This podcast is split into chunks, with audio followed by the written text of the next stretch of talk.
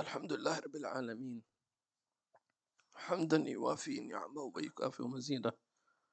وأشهد أن لا إله إلا الله وحده لا شريك له. وأشهد أن سيدنا محمدا عبده ورسوله. أرسله الله بالهدى ودين الحق ليظهره على الدين كله ولو كره المشركون. صلى الله عليه وعلى آله وصحبه وسلم تسليما كثيرا. ثم أما بعد. السلام عليكم ورحمة الله وبركاته. ونواصل في درسنا في هذه الليلة في كتاب رسالة المسترشدين. الله. أخذنا في الدرس الماضي فيما يتعلق بقوله وأكرم الحفظة الكاتبين. وقلنا أن العبد كل عبد معه مجموعة من الملائكة الكرام. فمنهم من يقال لهم الكتبة ومنهم من يقال عنهم الحفظة. طيب فأما الكتبة فهم من يكتبون أعمالك صغيرها وكبيرها. وأما الحفظة فهم الذين يحضرون أعمالك الصالحة فقط. يعني يشهدونها. وخاصة كمجالس العلم ومجالس الذكر وكذلك بقاؤك في مصلاك الذي صليت فيه. فكما جاء عن النبي صلى الله عليه وسلم إذا صلى العبد ثم بقي في مصلاه الذي صلى فيه استغفرت له الملائكة. في الحديث ما دام في مصلاه الذي صلى فيه. فالملائكة هذه يسمونها إيش؟ الحفظة. تدعو له. اللهم اغفر له اللهم ارحمه. ما دام في مصلاه الذي صلى فيه. ولذلك ينبغي الإنسان إذا صلى ألا يستعجل. فليجلس وليأتي بأذكار الأوراد الصلاة. وليأتي بالتسبيحات والتحميدات والتكبيرات. ويقرأ آية الكرسي. وبدعاء اللهم أعني على ذكرك وشكرك وحسن عبادتك وهذا الدعاء المسلسل بالمحبة يسمونه. تمام؟ ثم بعد ذلك يدعو الله عز وجل ثم بعد ذلك ينصرف. فما دمت في مصلاك فالملائكة تستغفر لك. ما دمت فيه جلست دقيقة جلست دقيقتين خمس دقائق ما دمت في مصلاك فالملائكة تستغفر لك أي تدعو لك. جلست ساعة كاملة اعتكفت. ما شاء الله هذا ثواب كبير. فهؤلاء يسمونه إيش؟ الحفظة. وأما الكتبة فهم يكتبون حسناتك وسيئاتك. طيب. وقيل أن الحفظة يحضرون موتك. أي يشيعون جنازتك. وثبت في كثير من أحاديث حضور الملائكة لجنائز الصالحين بل الصحابة الكرام كسيدنا حنظلة الذي يلقب بإيش؟ بغسيل إيش؟ الملائكة شيعوا سبعون ألف ملك تحمل جنازته. سبحان الله. وقالوا من علامة حضور الملائكة خفة الجنازة لأنهم يحملونها. طبعا هي علامة يقول العلماء العلامة ليست تعطيك تأكيدا ولكنه من العلامات لكن ليس شرط ها؟ ليس شرطا. يعني ممكن واحد إذا أنت عمل جنازة ثقيلة هو معناه ما في ملائكة لا. نحن قلنا هي علامة ولكن العلامة قد تكون علامة ظاهرة أو علامة باطنة لكن لا تعطيك إيش؟ لا تعطيك يقينا اللي هو مئة في المئة طيب. الله. وأكرمي الحفظة الكاتبين. والشيء بشيء يذكر. في قول الله عز وجل ما يلفظ من قول إلا لديه رقيب عتيد. فهناك يكتبون الأفعال ويكتبون الأقوال. هناك خلاف عند العلماء. هل كل ما يتلفظ به يكتب؟ هل كل كلمة؟ كل كلمة يتلفظها الإنسان تكتب أم لا؟ أم أنه ما يكتب إلا الكلام ال... يعني زي ما نقول الذي هو إيش؟ إما أن يكون فيه ثواب أو فيه عقاب. تمام؟ فأما الذين قالوا أن كل كلام يكتب فاستدلوا بهذه الآية. ما يلفظ من قول من ومن تفيد التبعيض. حتى ولو كلمة قول من قول تكتب. يعني مثلا لو قال أحضر لي كوبا من الشاي. على كلامهم أن هذا يكتب. قال فلان أحضر لي كوبا من الشاي. لو قال تمام افتح الباب. الملك يكتب افتح الباب. ولو قال أنا سأذهب إلى إلى النوم. سيذهب إلى النوم. فعلى هذا القول أن أي كلمة تخرج من فم هذا الإنسان تكتب. سواء كانت خير شر لها معنى ما لها معنى حتى قالوا حتى أنين المريض الذي يتوجع آه آه يا رأسي آه يا يا يدي كلها تكتب آه آه آه. هذا القول الأول. القول الثاني قول لا. ليس كل لفظ يكتب. وإنما يكتب الملائكة. الألفاظ ثم ما كان منها لغوا يمحى. وذلك قوله سبحانه وتعالى يمحو الله ما يشاء ويثبت وعنده أم الكتاب فهذه كلمات تجيب ما وأنا سأذهب عندي دوام بكرة وهذا كلام اللي هو كلام اليومي. هذا كلام عادي يعني تمام؟ فهذا يمحى من هذا على الرأي الثاني. لكن في منهجنا كل كلمة تكتب.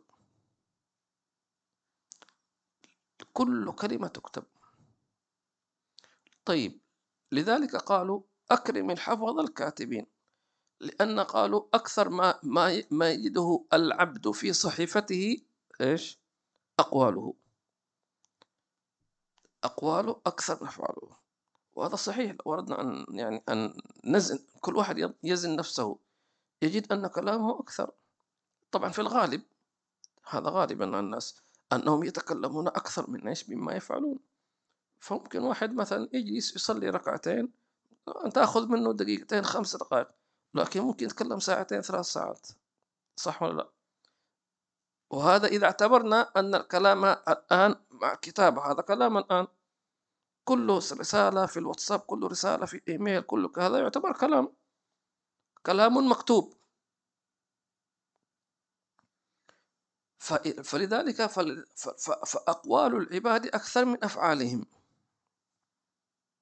ومن كان ثرثارا كلامه كثير تمام؟ فلينتبه في بعض الناس ما شاء الله يعني يتكلم وهكذا وهكذا وهكذا فنقول انتبه.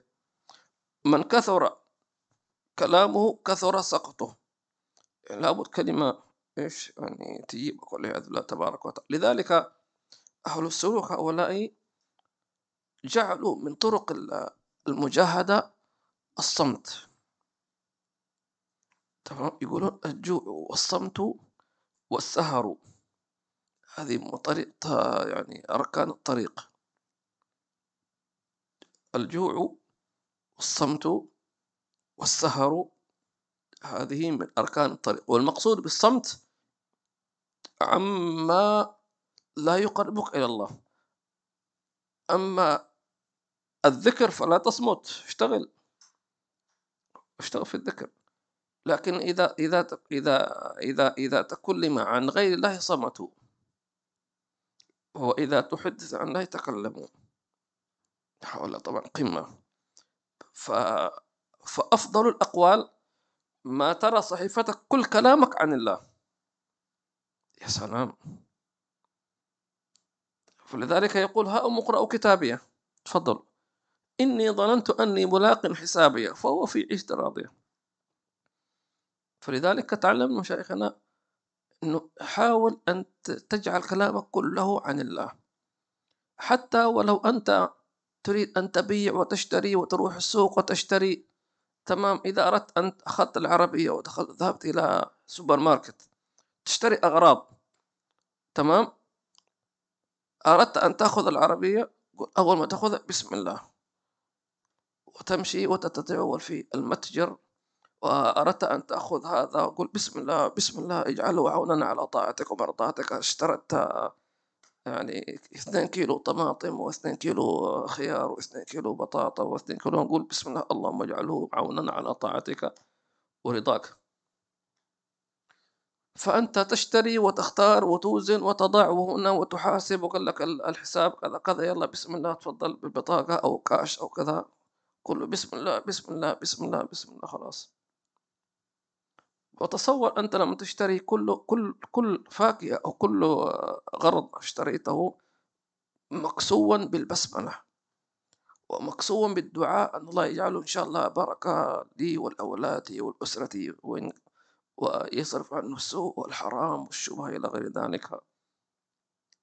وتروح إلى البيت وإن شاء الله وزوجتك كمان تزيد على الذكر ذكرا فتقطع الطماطم وتقطع تقول بسم الله وتصلي على النبي صلى الله عليه وسلم وتطبخ ذكر الله فيكون من أول ما اشتري من المتجر إلى أن وضع في المائدة وهو إيش؟ في ذكر. هذا الذي عليك. أما الذي من زرعه وسقاه هذا مش عليه. خلاص. عاد لو أنت اشتريت مزرعة واحد ذاكر لا ما شاء الله. خلاص. لكن أنت مطالب بما عليك وما لك دعوة في فيما فيما سبق. لكن من من يكون يعني مصحصح زي ما يقول يكون واعي يكون مع الله هكذا خلاص.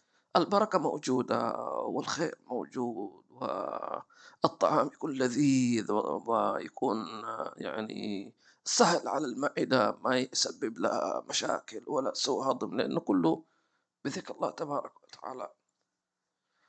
فالله يجعلنا وإياكم من هؤلاء إن شاء الله تعالى. فلذلك فنحاول أننا نكسو كلامنا الذي نحتاج إليه في الدنيا بذكر الله تبارك وتعالى. وهكذا نصلي على النبي صلى الله عليه وسلم وسبحانك اللهم وبحمدك نشهد أن أنت نستغفرك ونتوب إليك. حتى إذا جئنا يوم القيامة وقيل اقرأ كتابك ووجدت كل كلامك ثناء عن الله ثناء عن الله الحمد لله بسم الله اللهم صل على سيدنا وهكذا اللهم اجعلنا من هؤلاء. فتثني على الله. و... وأما من كان من أهل الدنيا ما لا ذكر ولا قرآن ولا عبادة. كل كلامه تمام في البورصة في أسعار وفي كذا وفي كذا وفين وجيبها يعني موجز لأهم الأخبار. كل كلامه في الدنيا ما في. اقرأ كتابك. استحي مش هذا كلامك؟ اقرأ. خلينا نشرة الأخبار. تمام؟ روسيا ضربت كذا كذا بكذا كذا فاز المنتخب الأرجنتيني بكأس العالم.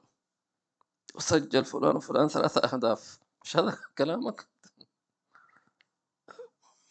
طيب. الله.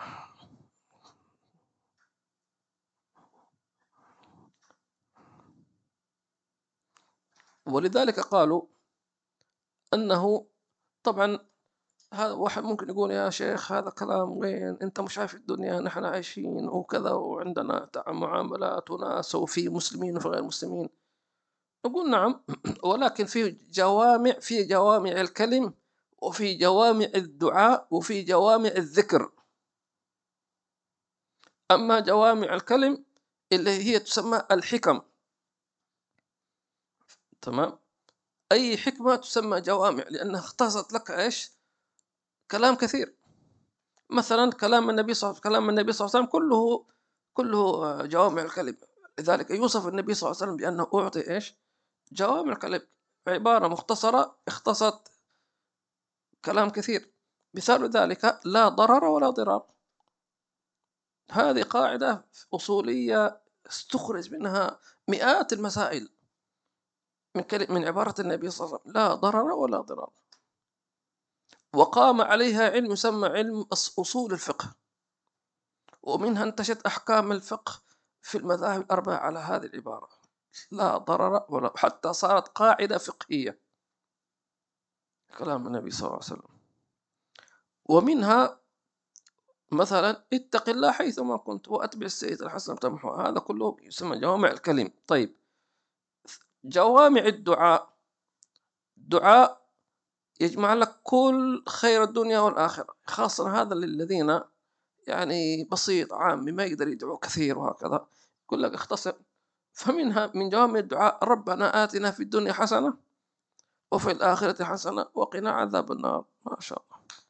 قال العلماء هذا الدعاء جمع كل حسنات الدنيا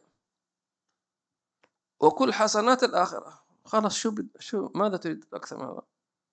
ربنا آتنا في الدنيا حسنة كل حسنة في الدنيا في هذا الدعاء. وفي الآخرة حسنة وقنا عذاب النار. ومن جوامع الدعاء آه اللهم إنا نسألك العفو والعافية والمعافاة الدائمة في الدين والدنيا والآخرة. خلاص. ثالث جوامع الذكر هذا الذي نحن بصدد جوامع الذكر. لا إله إلا الله عدد ما خلق في السماء. لا إله إلا الله عدد ما خلق. لا إله إلا الله عدد من ذلك لا إله إلا الله عن خالق لا إله إلا الله قبل كل شيء. لا إله إلا الله بعد كل شيء. لا إله إلا الله يبقى ربنا ويفنى كل شيء. وحفظت من شيخي الحبيب حبيب عبد الرحمن الكاف في جدة غير حبيب الرحمن في دبي من كبار الصالحين ما شاء الله. كنت أنا جالس أمامه في درسة هكذا بسيطة يعني ولكن أخذتها فكان يقول يقول لنا يقول شوف مع كلامه لا إله إلا الله عدد ما كان وما يكون. قال خلاص هذه جمعت كل شيء. ويسوي هكذا. يعني خلاص قال خلاص ما بقى شيء. ويضحك الحبيب عبد الرحمن الله يرحمه وينفعنا به. إذا قلت لا إله إلا الله عدد ما كان وما يكون وما هو كائن وما لم يكن. كان كان وما يكون وما هو كائن وما لم يكن. شو باقي؟ خلاص. هذه عزة الربوبية. يعني يعلم عدد ما كان. وما سيكون وما هو كائن وما لم يكن. كيف طيب عدد ما كان فهمناها؟ وعدد ما يكون فهمناه وعدد ما هو كائن فهمناه طيب عدد ما لم يكن ما لم يكن يعني ما كان مستحيلا أن يقع. لكن لو وقع فإن الله يعلم ما الذي سيحدث. مثلا لو قيل لك أن السماء ستنطبق على الأرض هل تعلم ما الذي يمكن أن يحدث؟ مش يقول لك لو طارت البقرة؟ إيش يقولون؟ على قرونة ولا الحجة على قرونة آه. حج إيش؟ عنزة ولو طارت. طيب. تصور لو صار هجوم من سكان الفضاء دحين جايين موجة على سكان الفضاء. يعني يقول دايزر جاي. سبحان الله. فيقول لك تصور لو أن يعني كما ذكرنا جاء زلزال بقوة مثلا خمسين درجة. إيش ممكن تتصور يعني؟ على مقياس الأخطر أعلى شيء أنا قرأته تقريبا أظني خمسة عشر خمسة عشر هذا يسمونه كارثة. تمام؟ 12 يسمونه مدمر. لا تسعة مدمر و12 مش عارف إيش كذا. الحاصل أوصلوها إلى إلى 15 أو 12 والله أعلم. لكن لو فرضنا لو جاء زلزال بقوة قول 20 50 هذه كثيرة 20 إيش ممكن تصور فالشاهد هذا يسمونه ما لم يكن. الله. إذا عرفنا أن أن الكتبة هم الذين يكتبون أقوالنا وأفعالنا. وقلنا أن أكثر الخلق أقوالهم أكثر من إيش؟ من أفعالهم. لذلك يقول النبي صلى الله عليه وسلم قال وهل يكب الناس في النار على وجم إلا حصاد ألسنتهم يعني أكثر من يدخل النار بسبب لسانه. يتكلم يتكلم يتكلم يدخل بعدين في الغيبة وفي النميمة واعترض على الله سبحانه وتعالى. جل جلاله وتعالى في علاه. الله الله الله. أيضا على ذكر الشيء بذكر الزلازل لأن أنا أحب أتكلم في الواقع الذي نعيشه. تبين أيضا مما وقع في قلبي أن الزلازل هذه تحدث التي أخبر عنها النبي صلى الله عليه وسلم أيضا هي من شأن أن يبقى الإنسان أو ينقسم الناس على نصفين. إيمان لا نفاق فيه تمام؟ ونفاق لا إيمان فيه. فالذي عنده شيء من علامات الاستفهام عن القضاء والقدر. ليش؟ لماذا؟ تمام زي ما ذكرنا في درس ماضي شو ذنب هؤلاء الأطفال؟ مثلا مساكين بسطاء إلى آخره. إذا بدأ عنده تساؤلات كثيرة أنت مش لازم أنك تعرف الحكمة لكن أنت تعرف أن الله حكيم. المفروض خلاص هذا يكفيك. ليس مطلوب مني أن أعرف حكمة كل فعل. هذا مش عليك لأنك أنت عامي. تبغى تعرف؟ تحتاج إلى مجاهدة. تحتاج إلى مجالسة العارفين بالله. تمام. هذه يعرفونك تدخل في عالم يسمونه المعرفة والمشاهدة اللي هي تعتبر جنة. أن تعرف ولذلك قال إمامهم سيدنا علي لو كشف لكم الغطاء لما اخترت من الواقع. معنى أنه هو كشف له. مش معنى الغطاء الكلي لا ما حد يكشف له الكلي. لا جزئي. لكن لأننا بشر إذا كشف لنا عن جزء هذا يعتبر لنا هذا شيء كبير عظيم وهو لا شيء. كما يقولون هناك من يسكر من زبيبة. إذا أعطيته زبيبة خلاص. سكران ومنهم من يسكر إذا شم رائحتها. يدوخ. ومنهم من يسكر إذا رآها. ومنهم من يسكر إذا ذكر اسمها. تمام؟ ومنهم متمكن. ثابت قوي. وترى الجبال جاملة تحسبها جاملة وهي تمر مر السحاب. ولذلك النبي صلى الله عليه وسلم لماذا نرى مثلا في بعض يقول لك بعض الناس يقول لك لماذا نرى بعض التابعين مثلا يحصل حريق؟ ولا يترك المسجد. بينما لم نجد أحد من الصحابة. تمام؟ نقول الصحابة كانوا على على قدم الثبات الأكبر العظيم. لأنه في تحدي أكبر من حدوث حريق أو زلزال أو كذا. ما هو التحدي الأكبر؟ التشكيك في نبوة النبي محمد صلى الله عليه وسلم. هذا أكبر تحدي. ولذلك سيدنا أبو بكر في ليلة الإسراء والمعراج فيقول إن كان قد قال فقد صدق. خلاص. صلى الله عليه وآله وصحبه وسلم. فإذا هذه الأحداث التي نراها أيضا تمحص المؤمن من المتردد. وستكثر. على فكرة الفتن ستكثر لأن النبي صلى الله عليه وسلم أخبر. وقلت في درس أظن الجمعة أن النبي صلى الله عليه وسلم قال أن فيما حديث بين يدي الساعة تكثر الزلازل يقبض العلم وتكثر الزلازل ويتقارب الزمان آه، وتظهر الفتن ويكثر القتل. ولاحظوا هذا التسلسل أول شيء يقبض العلم. أي علم يقبض؟ نحن نعيش في في علم متقدم علم شديد.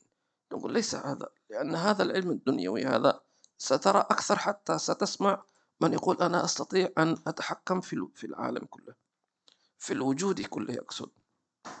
تمام. كما قال سبحانه وتعالى حتى إذا أخذت الأرض زخرفها وزينت وظن أهلها. أنهم قادرون عليها أتاها أمرنا ليلا أو نهارا. طيب ستسمع هذا الشيء. أما العلم الذي يقبض علم المعرفة بالله. الذي يتشعب منه علم الحضور مع الله علم الإخلاص علم الصدق مع الله علم التواضع العبودية التي التي يسمى أهلها دراويش. هذا العلم. إذا كان موجود ستحفظ. لأنه أشرف العلوم في الكفيلة طيب واحد يقول طيب الآن نحن نشوف الزلازل هكذا معناته قبض نقول قبض كثير منه. وما تراه اليوم هذا هذا لطف. كيف لطف؟ أنت ما تشوف. نقول لو لو كشف لك لو لم يكونوا لرأيت دمارا أكثر سنقول كما قال سيدنا علي لما اخترت من الواقع. هذا ترى ترى لطف ولكن أكثر الناس لا يعلمون. يعلمون ظاهرا من الحياة الدنيا. وهم عن الآخرة غافلون كما قال سبحانه وتعالى. إذا قلنا أنت مؤمن ينبغي أن تعلم أن رب أن إلهك حكيم. هذا يكفيك. تريد أن تتعمق تحتاج إلى بذل. تدفع أكثر. هي المجاهدة تجاهد نفسك. تستغني عن كثير من من شهواتك المباحة أما الحرام حرام. المباحة. تمام؟ حتى تصل إن الله اشترى من المؤمنين أنفسهم. فيشتريك يقول لك أنت خلاص أنت مملوك بالكلية عبد لي. أنت عبد لي كل يعني كيف كل مش أنا عبده طيب؟ أنت عبده بالخلق. تمام؟ لكن عبوديتك له أنك تتنازل أن تكون إراداتك على مراده وما تحب من محبوباتك على ما يحب هو. فهنا اشتراك. وإذا اشتراك كنت سمعه وبصره ويده كما في الحديث. خلاص. وتكون أنت ولي الله عز وجل. لهم ما يشاءون عند ربهم. عند ذلك يفتح لك شوي بصيص من التدبير الإلهي. العظمة الإلهية سبحان الله. فإذا قبض هذا العلم كثرت. وكلما قبض تكثر وتزداد قوة. تزداد أكثر تأثيرا. تمام؟ ويتقارب الزمان. أي أنا شفت ساعة يعني, يعني بالعقارب هذه. أشوفها تدور هكذا سريعة. يعني آه، سبحان الله فعلا شيء مخيف. ويتقارب الزمان ثم قال صلى الله عليه وسلم وتظهر الفتن. الفتن هذه. فين الله؟ وليش كذا؟ ولماذا؟ تبدأ هذه التساؤلات التي لا يجدون جوابها لأن العلم الذي يجيب عليها قد قبض ما أنتم كنتم تسمونهم دراويش وكنتم تنهون عنهم وكنتم تضحكون عليهم وكنتم تسخرون منهم وكنتم الإجابات تبعكم معهم لكنكم أنتم الآن تريدون إجابات ما في إجابات. إلا إذا ربي أنقذكم أو وجدتم إجابات وإلا ستجيبكم الشياطين. يقول لك شيطان أنا عند الجواب. ما هو الجواب؟ ما في إله أصلا. يقول لك ما أنت مصدق هذه كذبة ما في إله. وخذ لك على هذا الكفر والإلحاد وينتشر هذا. إلا من ثبت الله سبحانه وتعالى. ولذلك النبي صلى الله عليه وسلم من يقول لنا سيحدث سيحدث. إيش معنى؟ معنى ذلك أن هذا قادم. جاي جاي. فأنت عندك معلومة أن هذا جاي فلا تستغرب إذا جاء. خلاص أنا عندي إيش؟ عندي تعليمات أو معلومات أن سيحدث كذا. هل ستكون مفاجأتك كمن, كمن لم يعلم؟ لا طبعا. خلاص حدث النبي صلى الله عليه وسلم. صح الأمر سيكون شوي مؤثر لكن ما تكون كصدمة أولى. صدمة مفاجأة حدثنا عن النبي صلى الله عليه وسلم.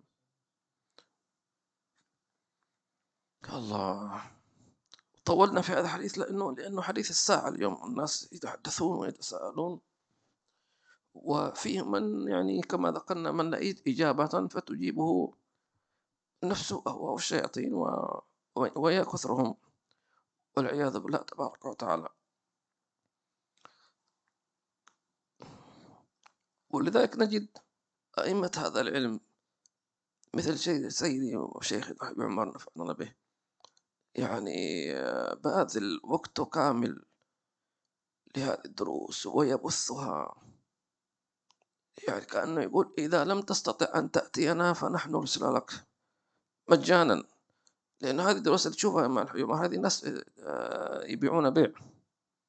ودورها بفلوس. صح ولا لا؟ يقول لك أنا أبذل جهد وعندي فريق عمل هذا فريق عمل حيبر من فين؟ في لهم رواتب ليس براتب خلاص يبتغون فضلا من الله رضوانا. إن جاء شيء من من الأسباب الحمد لله وإذا ما جاء ما يتوقف. ما يقول لا أنا ما أشتغل إلا إذا في راتب. خلاص. إن جاء ذا الراتب جاءت مكافأة أي شيء إذا الحمد لله لم تأتي شغالين. اشتغل. فأنت الآن يأتيك علم نفيس بدون مقابل. بدون مقابل يعني شيء فالله مرزقنا هذا العلم النفيس آمين. قال وتناول اقرأ. بسم الله الرحمن الرحيم وصلى الله على سيدنا محمد وعلى آله وصحبه وسلم. اللهم صل عليه من رسالة المسترشدين للإمام أبي عبد الله الحارث المحاسبي رحمه الله تعالى ونفعنا به وبكم رضي الله عنكم. وعنكم جميعا.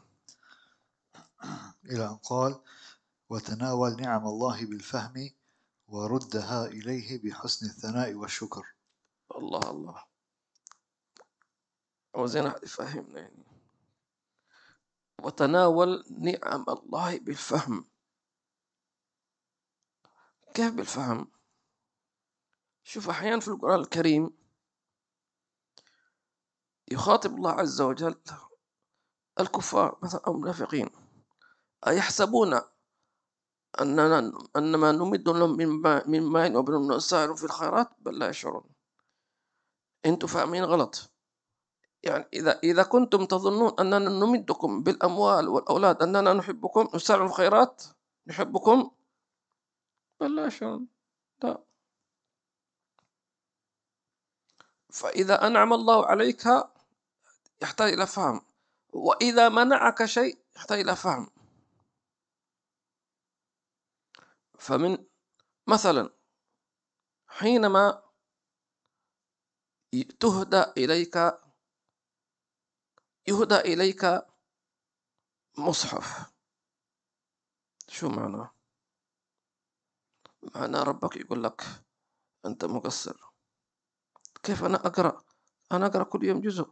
أنا كل يوم جزء جزئين نقول أنت مقصر في التدبر. كيف أنا أتدبر؟ كيف أنا أتدبر؟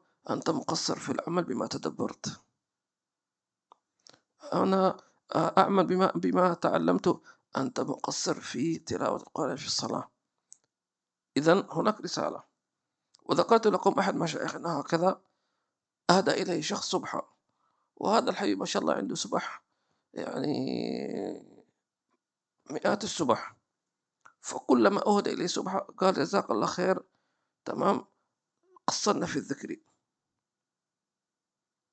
قصرنا في يعني لما تأتيك سبحة مثلا أنا عندي في سبحة في جيبي آه، مئة حبة. فإذا جاءتني مسمع ثاني متحبة معناته مطلوب مني أن أذكر الله إيش؟ ميتين. هذا الفهم. أو بمعنى آخر أذكر زيادة. هذا فهم. مش أي واحد يفهم مش أي واحد تأتيه على طول هكذا. لأنه بعض الناس ما عنده وقت إنه يقول شيء. لكن أهم شيء أن تفهم أن نعم الدين تدل على المحبة. إذا أعطاك الله نعمة دين مثلا حبب إليك مجالس الصالحين. هذه نعمة كبيرة. ألقي في قلبك أنك تحب تتمنى تحضر دار المصطفى مثلا. هذه نعمة يحبك معنا إن الله يعطي الدين لمن يحب آه، إن أن الله يعطي الدنيا لمن يحب ولمن لا يحب. وأما الدين فإنه إلا لمن يحب. فإذا أنت وجدت في نفسك محبة للتلاوة القرآن معلق بالمسجد. هذا معناته يحبك. علق قلبك بمثلا آه، الصدقة.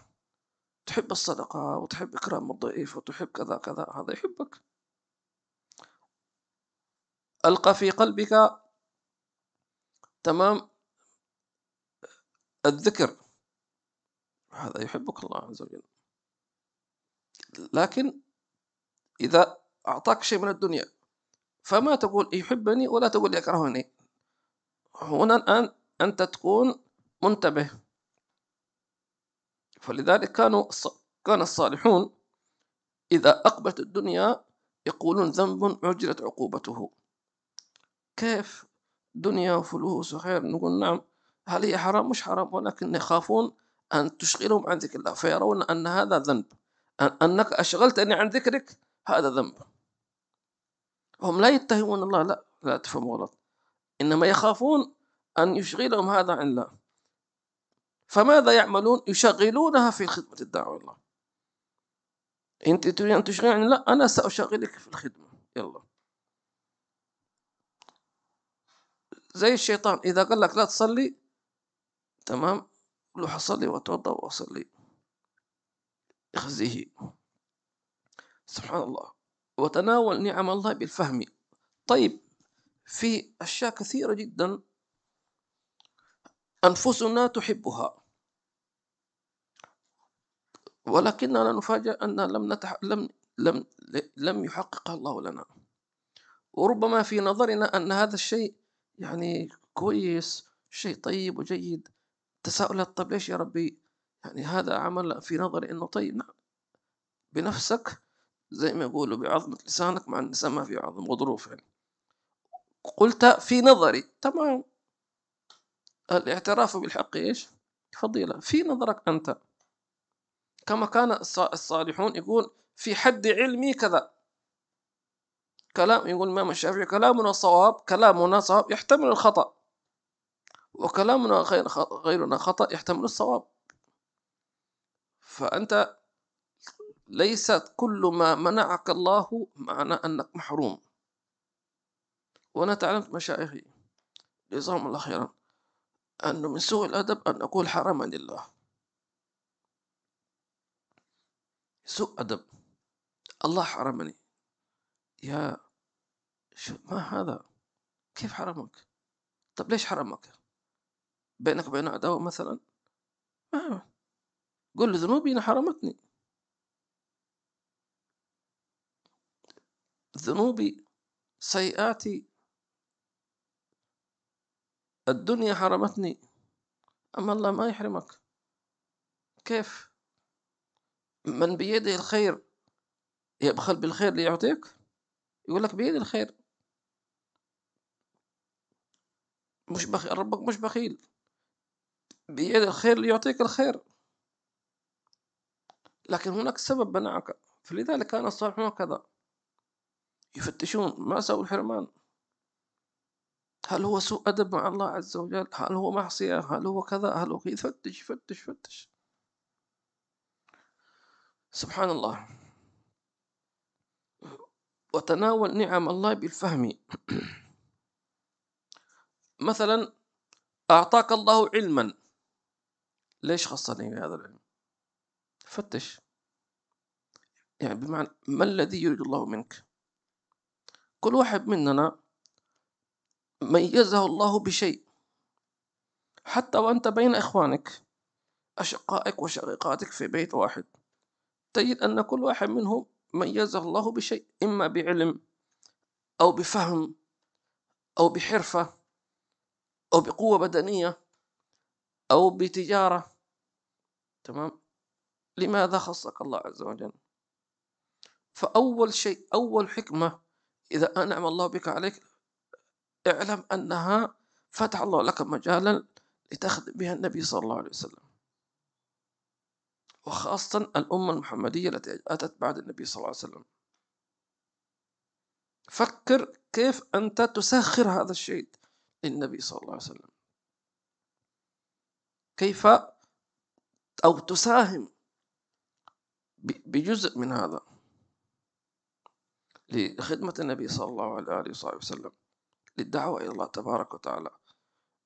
فكر. سواء كنت طبيب سواء كنت مهندس كنت آه، في ال IT كنت وكنت وكنت وكنت. حتى لو كان عملك الدنيوي بحت مليون في المية يجلس بينك وبين الله يقول يا ربي أنت خصصتني وعلمتني وأعطيتني الشهادات وعندي كذا وكذا. فيا ربي دلني على على تسخير ما أعطيتني لخدمة النبي صلى الله عليه وسلم. أنا تحت أمرك لكن أنا يا ربي ما أفهم. علمني فهمني. افتح لي باب الخدمة للنبي صلى الله عليه وسلم. سيفتح لك. من موقعك. وتناول نعم الله بالفهم. لذلك الله عز وجل يقول لا يغرنك تقلب الذين كفروا في البلاد فلا تعجبك أموالهم ولا أولادهم. لا تغرنكم الحياة الدنيا انتبه لا تغتر. إذا شفتني أعطي الكفار إذا رأيتني أعطي الكفار أموالا وصحة في الأبدان وشكلهم جميل وحلو وكذا ومش عارف إيش. لا. لأنه برضو زي ما ذكرت يقول لك هذه الزلازل ليش ما كانت في عند الكفار؟ ليش ما كانت في كذا؟ وليش ما كذا؟ ليش جات في المسلمين؟ ليش تساؤلات كثيرة من هذا من هذا القبيل. لابد تفهم عن الله سبحانه وتعالى. لكن لا كما ذكرت أنك لابد أن تعلم أن الله حكيم وأن تعلم أن أن أن هناك درس لكل واحد منا. كل واحد منا. ألسنا كالجسد الواحد؟ بلى. الجسد الواحد إذا تداعى له إذا أصيب بالحمى تداعى له الجسد بالسائل والحمى. ممكن يكون عندك صداع لكن سببه إيش؟ ها دكاترة. سببه مثلا الأذن. العين سبب كذا الصداع. الألم هنا والسبب هنا صح؟ طيب ما الذي أدى إلى هذا السبب؟ ممكن أنت تعبث بأذنك. المنطقي أنه إذا كنت أعبث بأذني تمام أن يظهر ألم الألم في الأذن. طيب ليش في الصداع؟ لتعلم أن الجسد عضو واحد. فإذا حصل في أي بلد من بلاد المسلمين أي كارثة. إذا صحت أخوتنا في الإسلام فقلنا كالجسد الواحد فتراجع نفسك. كثير تعلمنا مشايخنا هكذا. إذا أصيب أي إنسان بكارثة الحي عمر دائما يقول لنا يقول لنا مثلا وسمعته كثير في في كلامه يقول ارحم ارحم غيرك. ذنوبك أثرت في الآخرين.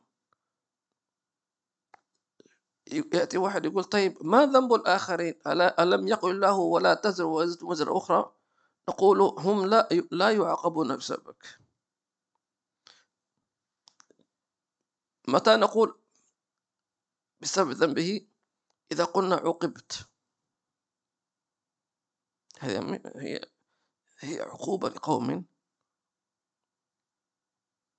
آه و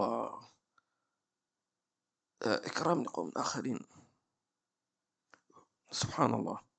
وحدثت الصحابة أنفسهم. أو لما أصابكم مصيبة قد أصبتم مثلها؟ قلتم أن هذا قل هو من عند أنفسكم. هذا خطاب للصحابة. إن الله على شيء قدير قادر ينصركم بدون سلاح وبدون أي مواجهة. ملك واحد خلاص. يشير مشيل سبحان الله. طيب. وردها إليه بحسن الثناء والشكر. ردها إليه. كيف ردها إليه؟ ما تقول هذا بسبب أنا؟ لا تقول هذا بشغلي شطارتي. تمام؟ قل تفضل الله علي. هذا من فضل الله علي. انسبها إليه. والنبي صلى الله عليه وسلم علمنا في كل يوم دعاء نقوله اللهم أنت خلقتني وأنت تهديني وأنت تطعمني وأنت تسقيني وأنت تميت وأنت تحين وأنت على على شيء قدير. أنت أنت أنت أنت أنت. مش أنا. تردها إليه بحسن الثناء. كيف حسن الثناء؟ بجميل الثناء على الله عز وجل. إياك أن تقلل الثناء لقلة النعمة. يعني إذا شفت النعمة بسيطة إيش الغداء اليوم؟ الغداء عبارة عن تمر. يلا الحمد لله على كل حال. الحمد لله هذه ناقصة فيها معاتبة. كأنه يقول يا رب أنا أستاهل أن آكل أكثر. شو تمر هذا؟ لو أنت تستاهل لما جوع نبيك صلى الله عليه وسلم. ثلاثة أشهر لم توقد نار في بيت النبي. ما في حطب. ليش؟ لأنه ما في نار على الفاضي ما في ما في أكل. صلى الله عليه وسلم. وذكرنا أن النبي صلى الله عليه وسلم أي لقمة يأكلها لو لم يكن من طعام إلا لقمة يعني الوجبة. تمام؟ لما يقول لك هذه وجبة الطعام معناه ما شاء الله وجبة وجبة فيها سواء كان من صنف واحد ولكنها دسمة. يقول لك وجبة مندي مثلا هي وجبة واحدة لكن ما شاء الله. تمام؟ فالنبي صلى الله عليه وسلم لو كانت الوجبة عبارة عن لقمة يسميها طعام. لقمة واحدة. لو لو قال لك ليس لك إلا لقمة واحدة. طبعا حط أمامك طعام قال لك بس لك لقمة واحدة فقط. سواء كانت تمرة سواء كان خبزا بس لقمة واحدة خلاص. هذا نصيبك. فالنبي صلى الله عليه وسلم كان يسمي هذه اللقمة طعاما. الحمد لله الذي أطعمني هذا الطعام. أدب مع الله عز وجل. بحسن الثناء حسن الثناء. شكر ما شاء الله الحمد لله ما على نعمة الله عز وجل على فضل وجوده. لابد نعلم أولادنا وبناتنا على هذا. والشكر.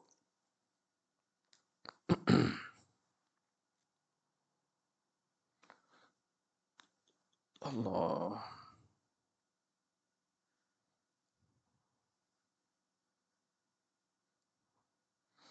وعلمنا النبي صلى الله عليه وسلم دعاء إذا قلته في اليوم أديت شكر يومك. اللهم ما أصبح بي من نعمة أو بأحد خلقك فمنك وعدك لا شريك لك فلك الحمد ولك الشكر. على ذلك من قال في يومه فقد أدى شكر يومه. وفي ثلاث أشياء يقبلها الله نيابة عن الغير. نيابة عن غيرك. ويعطيك أضعافها. هناك ثلاث عبادات لك أن تؤديها نيابة عن غيرك ويقبلها الله ويعطيك أجرها. الدعاء. أن تدعو لغيرك. تمام؟ والملك يقول ولك مثله. يعني ضعفه. ثانيا التوبة. لو شفت أحد من أفراد أسرتك مقصر مع الله عز وجل. وقمت بنصيحتي ولكن لم يزل مقصر. يقول يا رب سامحني أنا أستغفرك وأتوب لك نيابة عن أهل أسرتي عن كذا. إذا كانوا مقصرين معك سامحني يا رب. أستغفر الله لي ولوالدي ولزوجتي وأولادي وجيراني. عندك جيران ما يصلون. حاولت تنصحهم من هنا من يا رب أستغفرك لجيراني إذا قصروا في يا رب اهدهم يا رب. فإن الله يقبل التوبة عن عباده. ألم يقل آه، آه، فاعلم أنه لا إله إلا الله واستغفر لذنبك وللمؤمنين والمؤمنات وكم شيخ الحمر نفع الله به. يقول نستغفر الله عن المسلمين والمسلمات وآبائنا وإخواننا وعن ما شاء الله استغفارات عظيمة. الدعاء التوبة تمام؟ الثالث الشكر. تمام؟ لأن أكثر الناس لا يشكرون بنص القرآن. تمام؟ فلذلك فتح الله لك المجال أن تشكر الناس نيابة عنهم.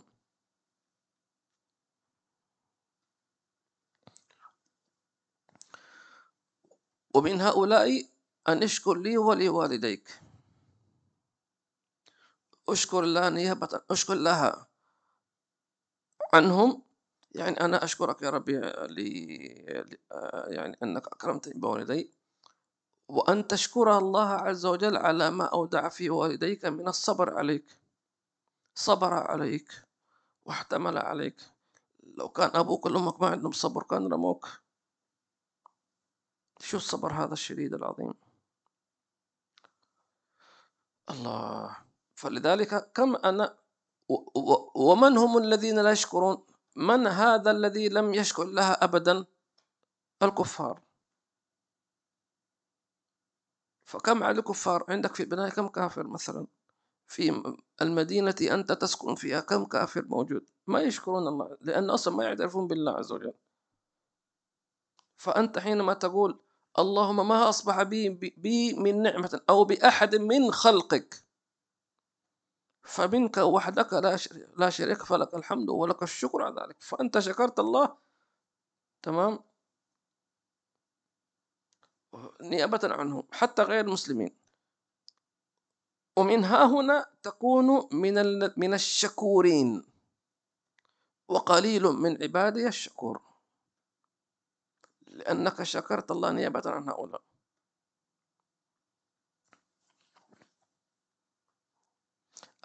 مثال. ولله المثل الأعلى. أنت مدرس في مدرسة. حضرت الدرس وسهرت وجمعت الأفكار وجمعت كذا وكذا وحتى أديت درسك للطلاب بحيث يعني تعطيهم المادة العلمية على أحسن ما يكون. إلا أن هؤلاء الطلاب ما في ولا واحد قال لك جزاك الله خير. تعبناك يا أستاذ معنا. ما في يعني ما حد قدرك زي ما يقولوا. تحزن صح ولا أنت كبشر تحزن. طيب أنا تعبت وسهرت وأعطيك اعطيتك معلومة وجبت لك بحوث وهكذا آخره. وأنت نازل جالك طالب؟ السلام عليكم أستاذ. جزاك الله خير. أنا اليوم استفدت فائده كثير أنا أعتذر لك نيابة عن زملائي وأنا أشكرك نيابة عنهم. تقبله ولا ما تقبله؟ تقول أنت بهؤلاء كلهم. ثم يقول المدرس لو لم يكن عندي أحد إلا أنت لكفى ولله المثل الأعلى. إذا شافك شكرته نيابة عن خلقه واستغفرت له نيابة عن سامحهم يا ربي. خلاص. أنا سأعطيك النعم التي أنا رتبت على من شكرني هم ما شكروني. أنت شكرتني أنا سأعطيك نعمهم. ما شكروني أنت شكرتني خذ. فيعطي نعم كبيرة جدا على ما شكرت وعلى ما أثنيت على الله عز وجل. في كل نواحي تريد دين أو دنيا لكن كن على وصف حسن الثناء والشكر لله تبارك وتعالى. اقرأ.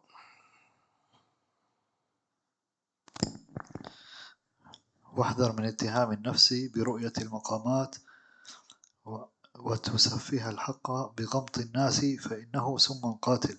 واحذر من النفس.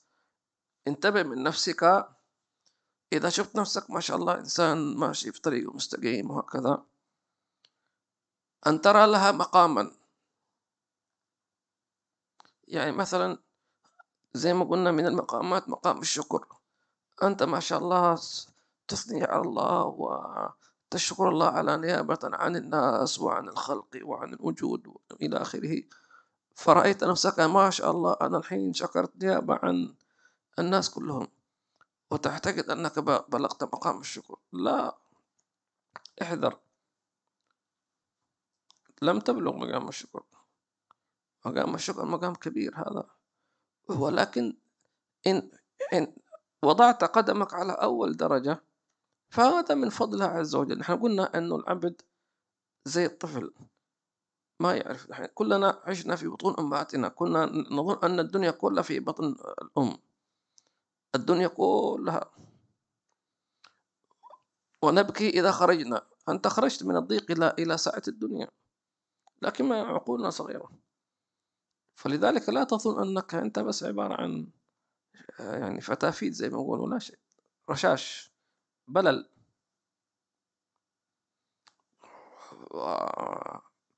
فلذلك لا ترى لنفسك مقام السلوك عند الله. لا يرى. أنت مقامك عبد. وهو أشرف لك. ولذلك قالوا إذا أراد الله أن أن يثني على عبده ثناء عظيما يقول عبدي مثلا من الثناء من ثناء الله على عباده أن يوصفهم بالذين آمنوا. هذا ثناء أنه شاهد لك بالإيمان. جميل. أو يوصفك بالذين أحسنوا. أنت من المحسنين عندي. أنت طالب مجتهد هذا ثناء ولا مش ثناء؟ ثناء. أنت أحسن طالب عندي أنت ذكي. طيب لو قال لك هذا مدرس أنت زي ابني. أو أنت ابني. لا ابني معناته شيء أكبر. أكبر. يعني أنا سأعطيك أنت كطالب ما مني كطالب لك مني العلم. أنت طالب علم أنا سأعطيك علم. فقط حدي بيني وبينك الصلة بيني وبينك أنت طالب وأنا عندي مدرسة أعطيك ما عندي من العلم وأخذ عليه راتب. لكن لما أعاملك ابني لا في أبوة في محبة في مودة في شيء آخر. لذلك الله لما يقول لك أنت عبدي معناته طوى لك المسافات. وجعلك محلا للتلقي المطلق. ما دمت عبدي أنا سأفيض عليك من من أسماء الجمال والجلال والكمال. خلاص أنت عبد. أنا اشتريتك كامل. سأفيض عليك سأفيض عليك سأفيض عليك. تمام؟ لذلك لا ترى المقامات. لا ترى أنك تستحق أنت عبد إن أعطيتك اشكرني وإذا ما أعطيتك اشكرني برضو. ليش اشكرني؟ لأن لأنك عبدي. مش بعضهم من شدة المحبة يقول لمحبوبه الله يخليك خليني خادم عندك. خليني أرمي الزبالة تبعك. خليني زي الكلب عندك. تريد أي شيء. مستعد أنظف الزبالة عندك. شيل الزبالة. مع أنها تعتبر هذه مهنة ليست مهنة يعني راقية. ولكن لأنك تريد القرب منه خلاص. فلا ترى أن أن لك مقاما. طبعا هذا كلام البعض ما يدرك هذا ويقول إيش كلام هذا. وتسفيه الحق بغمض بغمض الناس. غمض الناس أي احتقارهم. يعني مثلا يقول لك غمض الناس أنه أصلا لا يلتفت إليهم أي ما يشوفهم شيء أصلا. زي ما يقولوا بالعوام ما يعبرهم. في ناس هكذا ما يعبرك أبدا أنت لا شيء. والعياذ بالله عز وجل لأنه من سفه الناس وراهم لا شيء فإنه لا يقبل الحق لأنه ما يرى ما يرى إلا هو هو على الحق. أنت كل كلامك غلط. بعض يقول لك أصلا لا تناقشني. أنت مين تناقشني؟ أصلا الكلام غلط. ما في داعي تناقشني أصلا. أنت غلط خلاص. تسفيه الحق بغمض الناس. فإنه سهم قاتل لأنه خلاص هذا مذهب إبليس. مذهب إبليس أنا خير منه. خلاص انتهى الموضوع.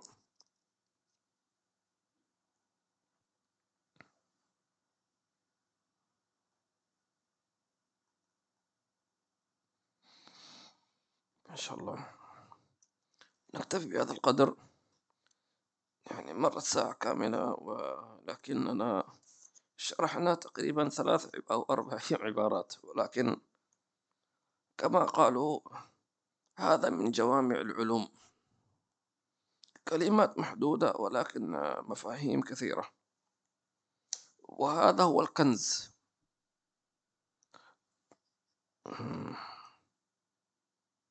أسأل الله عز وجل أن يفهمنا وأن يعلمنا وأن يرزقنا الدلالة والفهم على الله جل جلاله سبحانه وتعالى في علاه وأن الله يرفع البلاء والفتن ما ظهر منها بطن على جميع المسلمين في إخواننا في سوريا وفي تركيا وفي جميع بلاد المسلمين ظاهر باطن ولا حضرة النبي.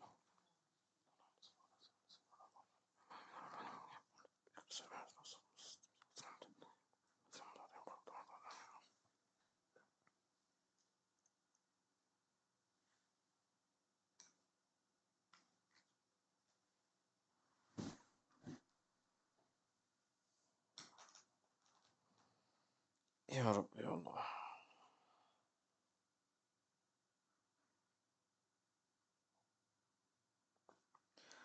جزاك الله خير يا علي.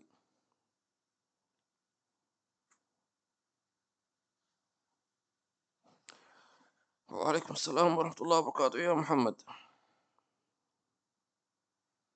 وعليكم السلام ورحمة الله وبركاته يا أخت نجيبة. وجزاك الخير يا إبراهيم. جزاك الخير يا خالد اليافعي.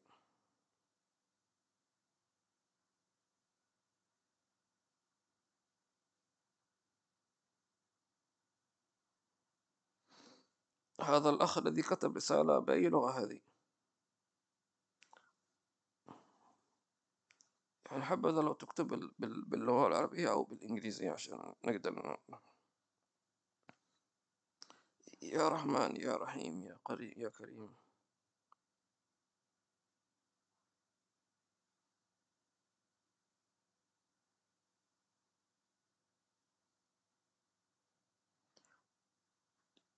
جزاك الخير يا أخ مسافر.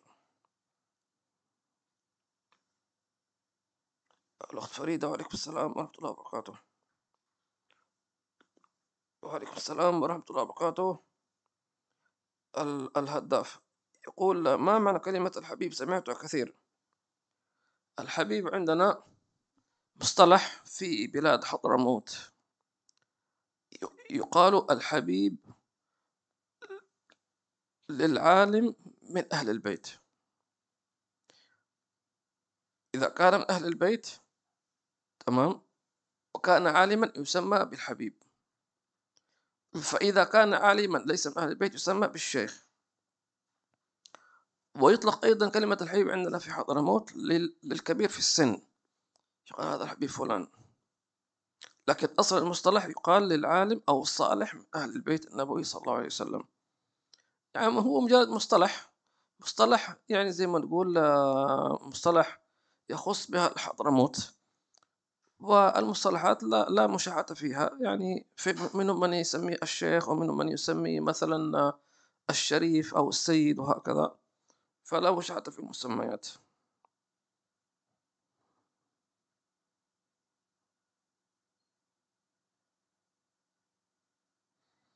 وعليكم السلام ورحمة الله وبركاته. جزاك الله خير يا أحمد يا محمد. جزاك الله خير. جزاك الخير يا عبد الله بن حسين.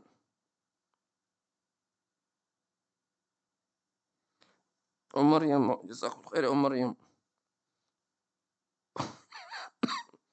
وعليكم السلام ورحمة الله وبركاته يا درر. وعليكم السلام ورحمة الله وبركاته يا عبد القادر العقاد.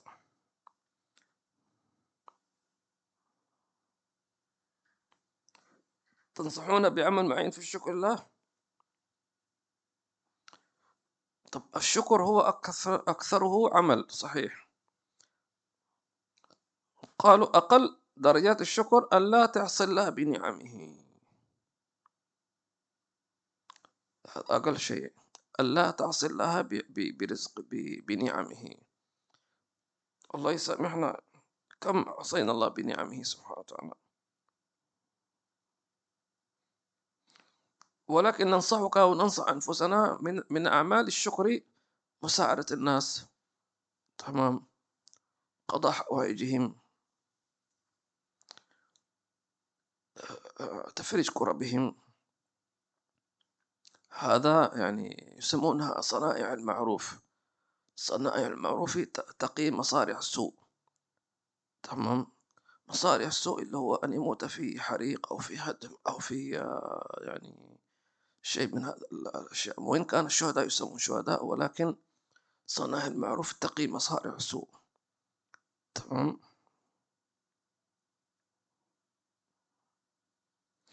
وقيل مصارع السوء أن أن أن أن, أن يموت مثلا آه، كالمصلوب. يشوف الناس هو- أو كالإعدام. أن يعدم مثلا أمام الناس.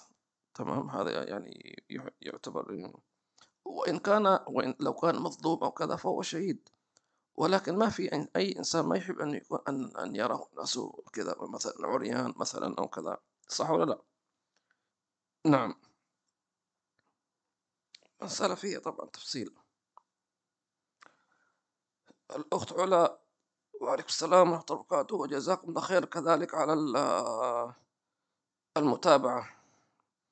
وتطلب الدعاء أن يرزقنا الله الطمأنينة والسكينة ويرزقنا التوكل عليه حق التوكل. آمين. كلنا نحتاج كلنا نحتاج إلى هذا الدعاء.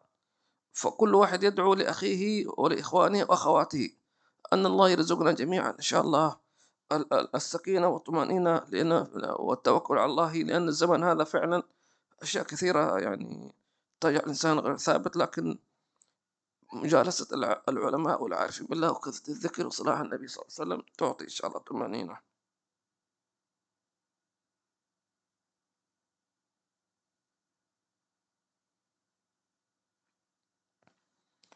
هذه الأخت درة تقول هل يكون من غمض العلم أن يكون الإنسان عم يناقش أحدهم في أمور العرف وخصوصا عندما تكون في أمور خاطئة ول- وليست ثوابا أو من الدنيا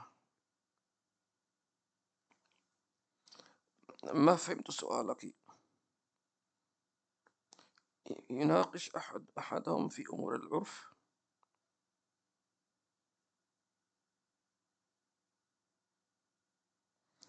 ال- الذي فهمته الإسلام أمرنا أن نأخذ بالعرف. خذ العفو وأمر بالعرف وأعرض عن الجاهلين. العرف يعني مثلا ممكن نسمين نسميها عادات. العرف في البلد الفلاني كذا. مثلا العرف في بلاد ال- الجزيرة العربية كذا. ربما هذا العرف في بلاد آخر اليمن أو في الشام وفي مصر يختلف. فلا, فلا بد أن نأخذ بالعرف ما لم يخالف ظاهر الشريعة. وهذا مأمور عند النبي صلى الله عليه وسلم النبي وخذ عفوا وأمر بالعرف وأعرض عن الجاهلين يعني مثلا بلد عندها عرف كذا معين كذا يم- ما ينبغي واحد إنه إنه ينازع ذلك ما دام أنه ليس مخالفا للشريعة الإسلامية. والله أعلم استودعكم الله الذي لا تضيع ودائعه السلام عليكم ورحمة الله وبركاته. سبحانك اللهم وبحمدك نشهد أن لا إله إلا أنت نستغفرك ونتوب إليك.